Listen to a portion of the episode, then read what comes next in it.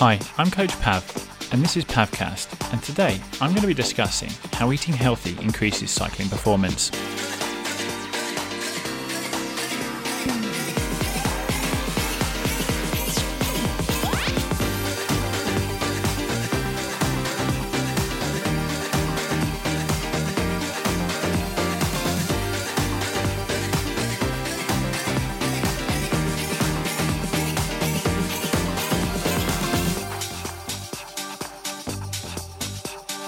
I'll be discussing today the basics of nutrition, including the macronutrients, fat, protein, and carbohydrates, micronutrients, the quality of your food, and some common nutrition myths busted. The best nutrition plan to increase cycling performance, including my top 10 tips, the best nutrition plan to lose weight while cycling, including common questions and answers, and the psychology of eating, including awareness, rhythm, and balance. The basics of nutrition. When working with my clients, we focus on three main areas macronutrients, micronutrition, and the quality of each. Macronutrients. Macronutrients are fats, proteins, and carbohydrates. If you pretend your body is like a car, this is like the fuel you put in it. Here is a brief understanding of each. Fat. In food, fats are categorized as saturated, unsaturated, polyunsaturated, monounsaturated, and trans fats. As well as providing our body with fuel, Fats also have other benefits, such as keeping our skin and joints healthy. We find fat in both meat and plant sources such as oily fish, avocados, and coconut. Protein. Protein is made up of amino acids and is essential to building muscle mass. We find protein in meat products as well as plant sources such as legumes, nuts, and seeds. Carbohydrate. Carbohydrates, or carbs, are made up of naturally occurring sugar, starch, and fiber. Carbs make up a large part of how we fuel our body, alongside fats. We find carbs in fruits, grains, and vegetables, as well as processed sources such as sugar. Micronutrients. Micronutrients are typically found in plants. If you're still pretending your body is like a car, this is the oil you put in it. You can put the best quality fuel in your car, but without oil, it won't work very well. Quality. No matter what food you eat, choose the highest quality version of that food.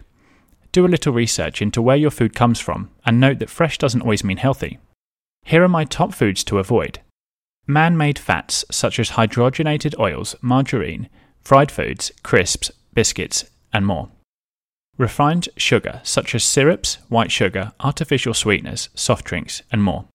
Processed foods such as bread, pastas, biscuits, cakes, and cereals.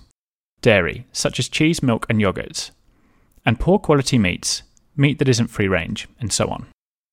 Common nutrition myths busted. Bringing back everyone's favourite misinformed riding buddy, Dave, as the inspiration for busting some of these myths, as we all have that one friend who often has an answer to everything, and often that answer is little more than anecdotal bro science. Myth Specific diets should work for everyone. Answer Not at all. While there might not be much science to specifically tell us why dieting works for some and not for others, we can safely say that everyone will most likely experience dieting in different ways. Myth. It has healthy written on it, it must be healthy. Answer. Total myth, I'm afraid. I'm not aware of any place on earth where the term healthy is protected. Without those protections, anyone can call their product healthy, even though it's the exact opposite. Consider learning to read labels, or even better, not buying food that needs a label at all. Myth. Fat makes you fat. Another complete myth, and one thankfully that we are starting to see as general understanding now. Fats are essential to life and will aid in many bodily functions, including maintaining good brain health. Myth A calorie is a calorie. Answer More bull. Simply consider whether you'd ride your bike better if you ate all your caloric intake from fruits and vegetables or from donuts. Myth Supplements are a good replacement for food. Answer The two only caveats to this myth are when convenience forces you to supplement, for example, when you can't eat a meal after training, and when you have a mineral or nutrient deficiency that makes supplementing a good idea. Myth Water is all I need to hydrate after exercise. Answer Not at all.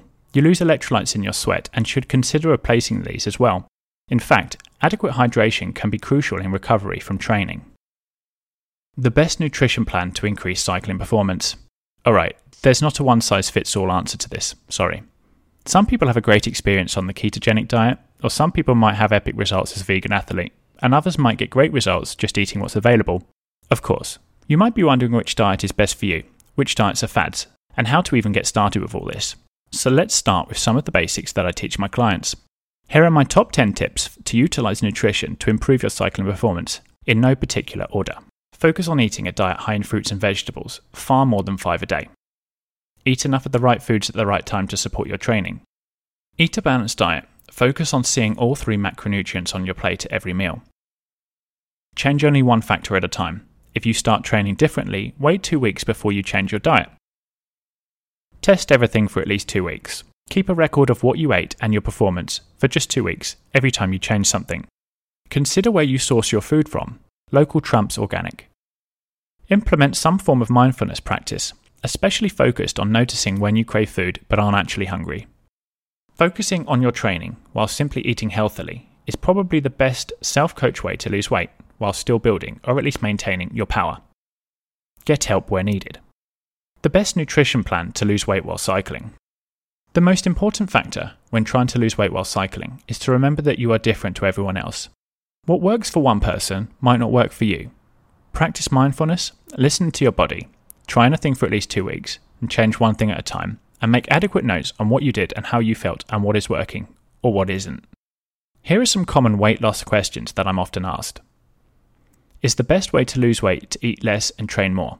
Not really, especially as a long term strategy, as constantly being in calorie deficit might actually have the knock on effect of slowing your metabolism, which will mean you keep having to burn more calories or eat less in order to see weight loss. Of course, there is the challenge of settled weight theory.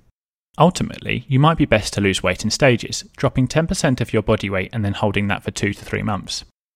This method typically results in longer and more consistent weight loss, with the added benefit of it staying off long term too. Is the reason I eat too much a lack of willpower? Again, not necessarily. You might crave food for a number of reasons, some psychological and some physiological. If you are training hard, especially longer and more intense rides, you will be burning through and depleting your glycogen stores. Once low enough, your body might start having some pretty hardcore cravings, as it's your body's way of signaling that you need them. Consider having several different types of fueling strategy for each different type of ride. I eat all the right foods and in the right amounts, but I never lose weight. How come? This is an enigma to most people, and probably the best reason to start some form of meditation or relaxation practice if you're focused on losing weight. The stress and focus involved in trying to lose weight is often enough to cause your body to actually hold on to it. If you're new to meditation, try apps like Calm, Headspace, or Balance, and they often have discounts or free trial periods. Also, try slowing down when eating. Practice being the last person to finish their meal, or if you live alone, focusing on your breathing while eating, obviously not inhaling both air and food at the same time. The psychology of eating. The final piece of this puzzle comes from your mentality around eating. This is something we aren't often taught when we are younger, so most of us make great improvements by learning the following factors. Awareness. This is very simple but easily missed, ignored, or forgotten. How do you feel after you eat? If you're eating a diet high in quality ingredients, the hope is that you're feeling amazing. It might be easier to understand the opposite though. How do you feel when you binge on unhealthy food? Probably pretty bad. A simple exercise to try, if you've never really thought about this before, is to just be more present when you're eating your food. Mentally note how good your food looks, how good it tastes, how good you feel after eating it. Over time, this practice will increase your mindfulness and gratitude towards what you eat, which in turn will reduce stress and increase general well-being, a key to unlocking significant performance gains. Rhythm and balance. Lastly, we want you to be focusing on creating a calm and relaxing environment when you eat, slowing how quickly you eat and enjoying it. With this, you'll be boosting your gut's ability to digest the nutrients you've provided it. Find somewhere quiet to eat, either on your own or with your friends or family.